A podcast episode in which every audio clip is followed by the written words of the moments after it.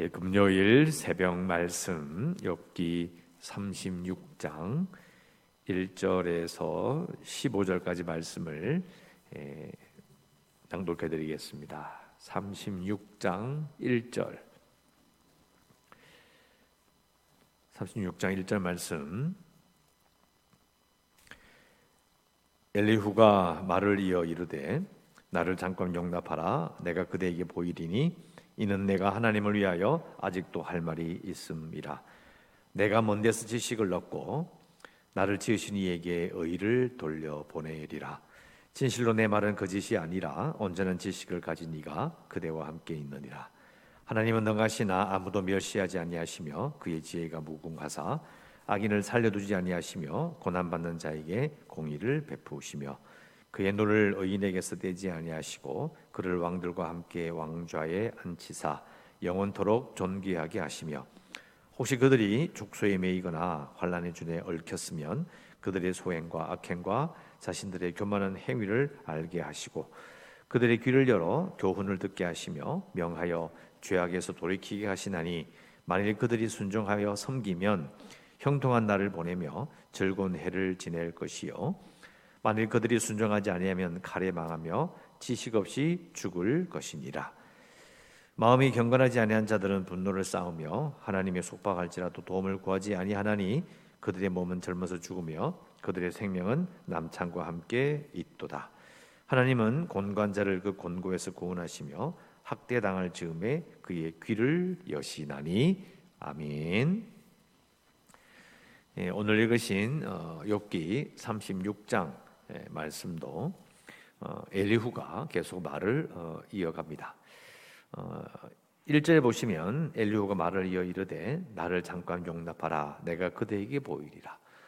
사실 읽어 보시면 이제 엘리후가 말을 시작한 다음에 욥이 반박을 하지 않습니다. 뭐 지쳐서 그럴 수도 있고 또 하나님께서 이제 자신에게 말하기를 말씀하시기를 기다리겠다 이런 말도 했기 때문에 그런 것을 볼 수도 있고요. 또 엘리후가 욥이 말할 틈을 주지 않습니다. 말할 틈을 주지 않고 강하게 계속해서 말을 어, 이어가죠. 그래서 이절에 보시면 그대에게 내가 어, 보일 것이다. 더 말할 게 있다. 왜냐? 내가 하나님을 위하여 아직도 할 말이 있다. 아, 아까 이제 아까 어제죠. 그저께도 마찬가지지만 어, 욥도를 그렇게 말했잖아요. 죄를 짓든 뭐 선한 일을 하든 그게 무슨 상관이 있느냐. 그러면 우리가 어떻게 할 수가 없다. 이런 말을 갖다 자기가 해놓고 엘리구 자신이 하나님을 위하여서 변호한들 무슨 영향이 있습니까? 그러니까 이게 결국은 어, 엘리후가 너무 교만하다는 것을 알 수가 있어요. 자기가 하나님을 변호한다. 물론 욥이 말한 말이 자신들이 알고 있는 또 엘리후가 이해하고 있는 하나님에 대해서 어, 반박을 하고 또 그러한 욥의 불평 아니면 욥의 그 절규가 듣기 싫을 수는 있으나 그렇다고 해서 어, 이제 하나님을 변호한다 아니면 어, 욥의 말들을 욥의 생각들을 바꿀 수 있다 아, 그건 쉬운 일이 아닙니다. 어, 그렇게 할 수 있는 게 아니에요. 그 생각을 저는 접어야 된다고 저는 생각합니다. 왜냐하면 저도 거의 평생을 어, 설교하며 말로 이렇게 권하고 설명해도요 예, 안 됩니다. 예, 못 알아듣습니다. 그리고 알아들어도요 안 합니다. 그런데 그걸 하지 않는 것, 이해하지 못한 걸 가지고 화를 내기 시작하면 끝도 없습니다. 딱 거기까지인 거죠. 어, 이렇습니다. 하나님은 이렇게 말씀하셨습니다. 거기까지지 더 자기가 나가서 뭘 한다? 지금 엘리후가 계속 선을 넘는 거예요. 하나님은 이런 분이시오라고 말하는 것과 내가 하나님을 위하여 이런 말을 딱 하는 순간 선을 딱 넘어버리는 거예요. 그러니까 지금 욥의 세 친구도 마찬가지고 엘리후도 사실은 선을 넘었기 때문에 그렇게 욥을 공격하는 거예요. 못 알아들으니까 이해 못 하니까 이게 안 되겠다. 가르쳐야 되겠다. 저 사람의 생각을 꺾어버리고 잘못된 걸 고쳐가지고 예, 안 됩니다. 오히려 예, 관계를 깨고 문제가 생기기 쉬워요. 지금 딱 지금 욥의 세 친구들과 엘리후가 그런 말을 하고 있는 겁니다. 하나님을 위하여 뭐 한다. 어, 그 말이 틀렸다는 게 아니고요. 상당히 조심스러운 말이다. 기억하셨으면 합니다. 자, 그리고 3절 내가 먼 데서 지식을 얻고 먼 데서 지식을 얻는다 이 말은 하나님이 계신 곳에서 지식을 얻어서 나를 지으신 이에게 의를 돌려 보내리라. 자, 문학적인 표현이죠. 의를 돌려 보낸다. 이게 무슨 말일까요? 풀어서 번역을 하면 하나님께서 의롭게 행동하셨다라는 것을 내가 증명하겠다. 하나님께 의를 돌려보냅니다. 하나님 이래 이래 이래 했는데 하나님 하나님 옳은 게 맞죠? 이렇게 돌려보내는 거죠. 이제 욥과 그 대화 욥이 세 친구들과 이게 반박하며 이렇게 논쟁했던 부분을 이제 말하는 겁니다. 자신이 지식의 전문가기 때문에 내가 이렇게 할 수 있다는 거예요. 사절의 진실로 내 말은 거짓이 아니다. 온전한 지식을 가진 이가 그대와 함께 있느니라. 온전한 지식을 가진 이 이게 누굴까요? 엘리고 자기 자신인 거예요. 정말 건방지기 짝이 없는 사람입니다. 정말 건방지기 짝이 없어요. 별 소리를 다 하고 있습니다. 그러면서 이제 5절부터 이제 25절까지 오늘 15절까지 읽었는데요. 25절까지 쭉 이어져요. 내용은 한 가지입니다. 하나님이 훈련하시는 방법이 바로 고난이다. 앞에는 또 고난은 심판이다 이렇게 이야기해 놓고 오늘은 또 고난은 훈련이다. 왜요? 의인도 고난을 당할 수는 있다 이런 거예요. 그러나 진짜 의인은 그 고난 가운데서 어떻게 돼요? 그 고난을 훈련으로 받아서 오히려 더 성장한다. 이렇게 그 말을 하고 싶어 해요. 그런데 오늘도 또 내일도 계속 읽어보시면 중간에서 말이 꼬여버립니다. 자, 5절에 하나님은 능하시나 아무도 멸시하지 아니하시며 그의 지혜가 무궁하사 악인을 살려두지 아니하시며 고난받는 자에게 공의를 베푸시며 그의 눈을 의인에게서 떼지 아니하시고 그를 왕들과 함께 왕좌에 앉히사 영원토록 존귀하게 하시며 여기까지는 일반적인 이야기 그런데 8절 혹시 그들이 족쇄에 매이거나 환란의 줄에 얽혔으면 자 그들이 누굴까요? 자 항상 말했죠 대명사가 나오면 이게 누굴까 자세히 봐야 되는데 8절에 나오는 그들은 의인을 말합니다. 의인이 족쇄에 매이거나 환란의 줄에 환란을 당하면 즉 의인도 고난을 당할 수 있다는 거예요. 당할 수 있는데 그 고난 가운데서 그 환란 가운데서 그들의 소행과 악행과 자신들의 교만한 행위를 알게 하시고 의인도 사람이니까 고난 당해 보니까 아 내가 하나님 앞에서 악행을 했구나. 내가 교만했구나. 이것을 알게 하시려고 그 환란을 겪게 하신다는 거예요. 뒤집어 이야기하면 여봐, 니도 그렇다는 거예요. 물론 연장자니까 형님, 형이 지금 겪는 이 고난은 이 고난을 통해서 형의 형님의 악행과 교만을 알게 하시는 겁니다.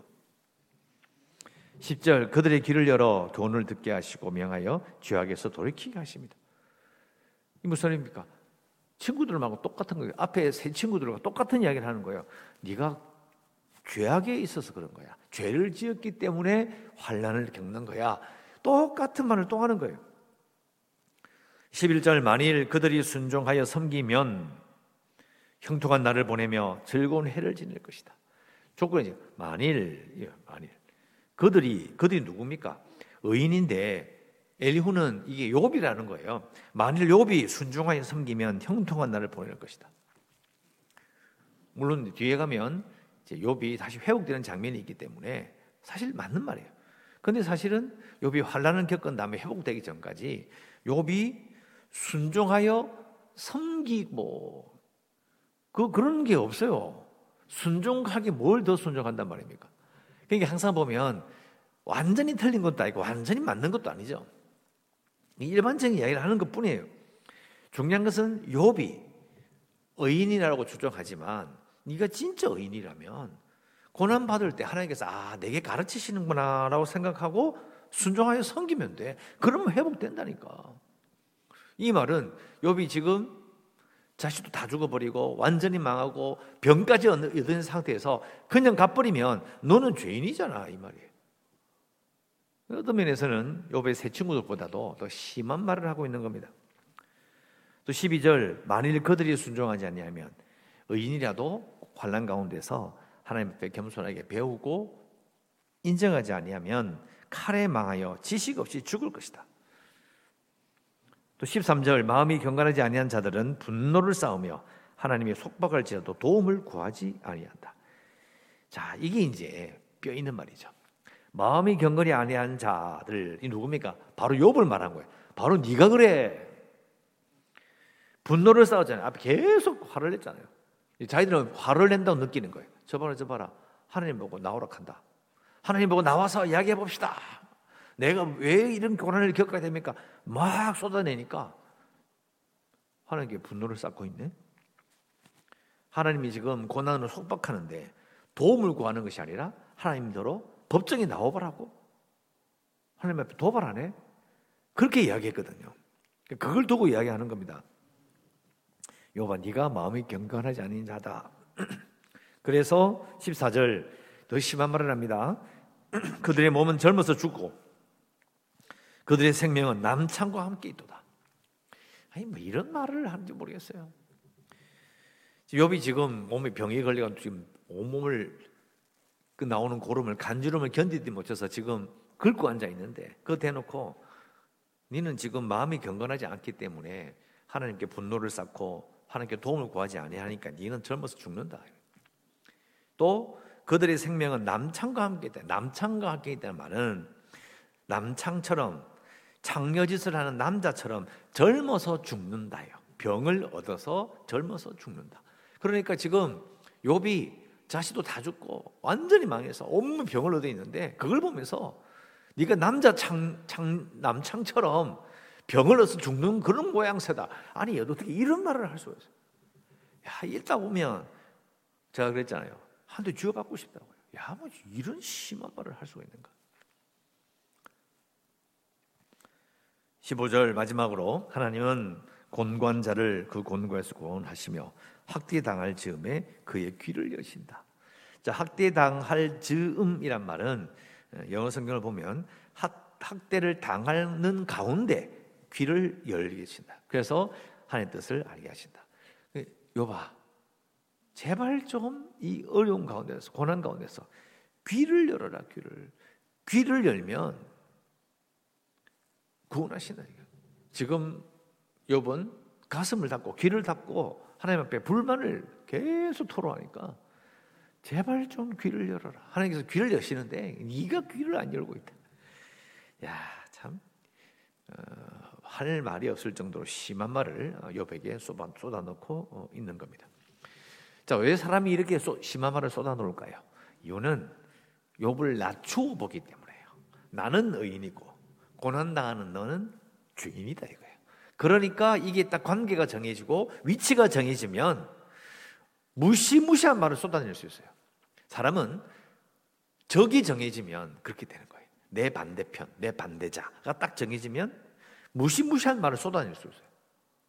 이게 이제 세상 정치도 그렇고 사는 그 자체가 우리 편 적이 딱 정해져 버리면 아군 적군이 정해져 버리면 이런 식의 행동이 나올 수 있는 거예요. 더 무서운 것은 아군 적군이 정해졌는데 내가 하나님 편이고 내가 하나님을 위하여 뭔가를 한다는 생각을 하는 순간 더 무서운 짓을 할 수 있는 거예요. 그게 바로 전형적인 경우가 엘리후라고 볼 수 있습니다. 그래서 우리가 어, 기도할 수 있는 거는요, 어, 엘리후와 같은 그런 교만을 경계하고 남의 고난을 함부로 정죄하지 않겠습니다. 먼저 계속해서 엘리후가 말을 한 뒤로는 비슷한 기도 제목인데요. 아, 정말 우리가 기도하면서 이런 엘리후의 교만, 이 잘못된 말과 행동에 진저리를 쳐야 돼요. 야, 진짜 이런 말 하면 안 되겠구나. 사람으로서는 이런 말을 하면 안 된다. 특히 믿는 자로서는 정말 이런 말을 하면 안 된다. 이렇게 우리는 기도해야 합니다. 엘리후와 같은 그런 교만을 경계하고 남의 고난을 함부로 정죄하지 않겠습니다라고 어, 기도하시길 바라고요. 계속해서 교회를 위해서 재개발을 위해서도 기도하시고 코로나 19또 어, 토요일부터 해서 어, 또 거리두기 강화되는데 참 어려움이 많습니다. 그래서 또 기도해 주시고 인약한 성도들과 주일학교 아이들 어, 그리고 성교지로서 기도하시고 또 오늘이 금요일인데요. 토요일부터 또 전국이 많이 추워집니다. 건강도 조심하시고 또 이렇게 집이나 이런 수도 같은 거 점검 잘 하셔서 큰 어려움 없이 잘 지나갈 수 있도록 또 준비하시고 또 오늘도 하나님의 은혜 가운데 안전하게 거하시기를 주의 이름으로 축원합니다. 기도하겠습니다. 주님 감사합니다. 오늘도 예배하며 또 하루를 시작합니다. 날씨는 추워질 것 같습니다. 그리고 코로나가 도로 말미암아 또 거리두기가 강화되어 참으로 생활이 불편하고 또 늘어나는 환자로 말미암아 참으로 어려움을 겪습니다. 하나님 이 땅을 그리고 우리를 온 세상을 불쌍히 여겨 주시기를 간절히 소원합니다. 우리 힘으로는 어찌할 수 없는 어려운 가운데 있사오니 하나님 간섭하여 주시고 하나님의 살아계심을 우리에게 보여주시기를 간절히 소원합니다. 오늘 말씀을 근거로 기도합니다. 우리가 엘리후와 같은 교만을 가지지 않기를, 교만하게 말하지 않기를 경계하고 남의 고난을 함부로 정죄하는 자리에 있지 않기를 원합니다. 오늘도 저와 함께 하시고 우리 모두를 안전하게 하루를 잘 지낼 수 있도록 도와주시옵소서. 예수님의 이름으로 기도드리옵나이다. 아멘.